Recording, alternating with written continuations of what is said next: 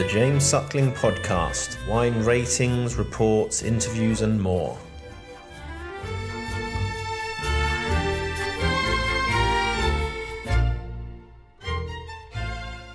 Morning.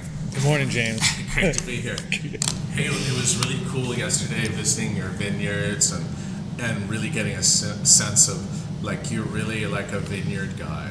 Yeah. And um, like how important is that uh, for making wine in Washington?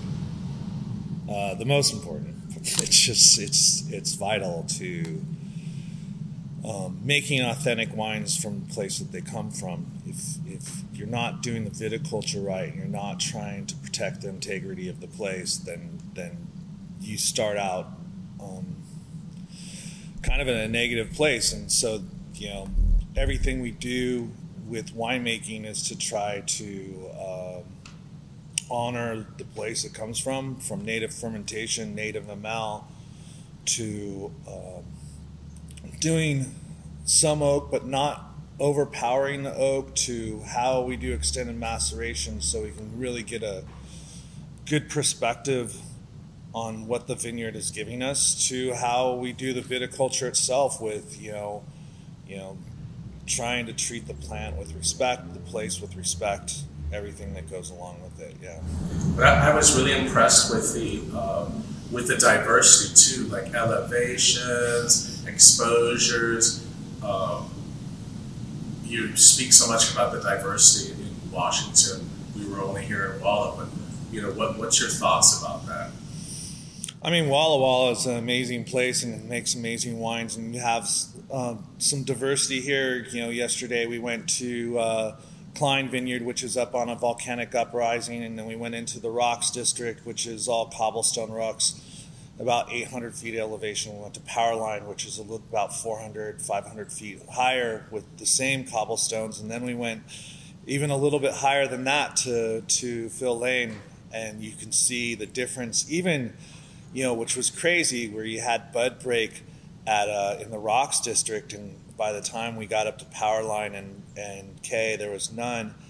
But it doesn't even like this is just a, a drop in the bucket for Washington State. I mean, we go from all the way to the 45th parallel to the 49th parallel. We have so much diversity in climates and in elevation and, and soil types, and I mean, there's there's incredible vineyards as there is, but I feel like we have we're just scratching the surface as, of what is capable, you know, possible in Washington State, which is super exciting.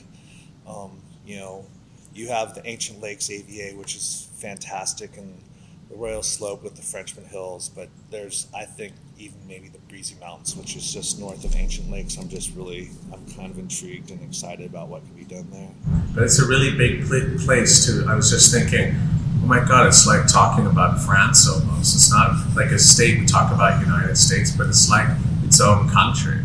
It's it's about that size in in general. It's pretty big, and um, it definitely, you know, to me, you can be doing a lot of different things all over the place. I mean, some of the best Riesling in the world's come from ancient lakes on limestone soils, and some of the best Syrahs in the world come from you know places like Walla Walla or even you know Yakima Valley. There's some fantastic Syrahs, but you know Cab and and and Merlot and Italian varietals that are so undiscovered and and you know Tempranillo. I mean, yeah, it's the it's wide open because we are we are the same kind of intercontinental geography as France, and it's it's really exciting to explore it, and uh, I hope that, that people out there that love wine start to explore Washington on the same level.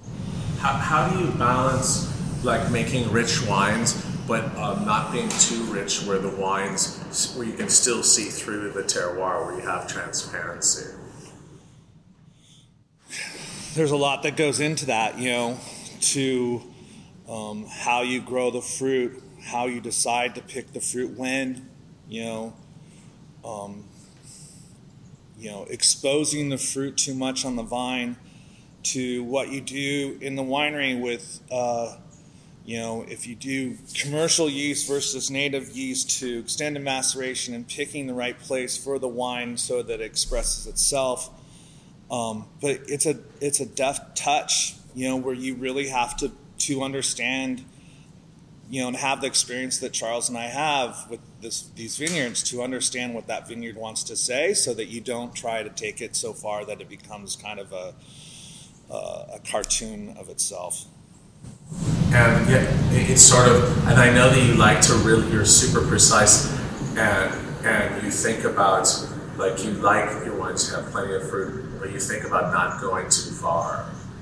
Yeah, I think that complexity comes from wines that have subtle nuances within all of it, and that that as you're, I mean my favorite wines are the wines that are sitting in your glass and you're sitting talking to friends and as you're drinking that glass of wine you're having different experiences within every sip and that's what charles and i are trying to to uh, capture in the wines. So you know not being afraid of what the nose might portray to you because it's going to change but really focusing on the balance of the palate and the finish and how it can continue to drive and and and lengthens itself so that you're getting more and more and more as you go along, that the story continues. And uh, do you consider yourself really a specialist in Rhone varietals like Syrah, Grenache, or do you think, or, or, or that's just by chance that people really love drinking Syrah and Grenache from Washington? You make excellent wines. Well, Charles is, you know, that's where he cut his his, you know, got started was with Rhones. I mean, he started out with Syrah and he, he moved on to Grenache and and certainly um, it's a huge inspiration for what we do. But um, I think that you know, for me personally, what I'm known for is whites.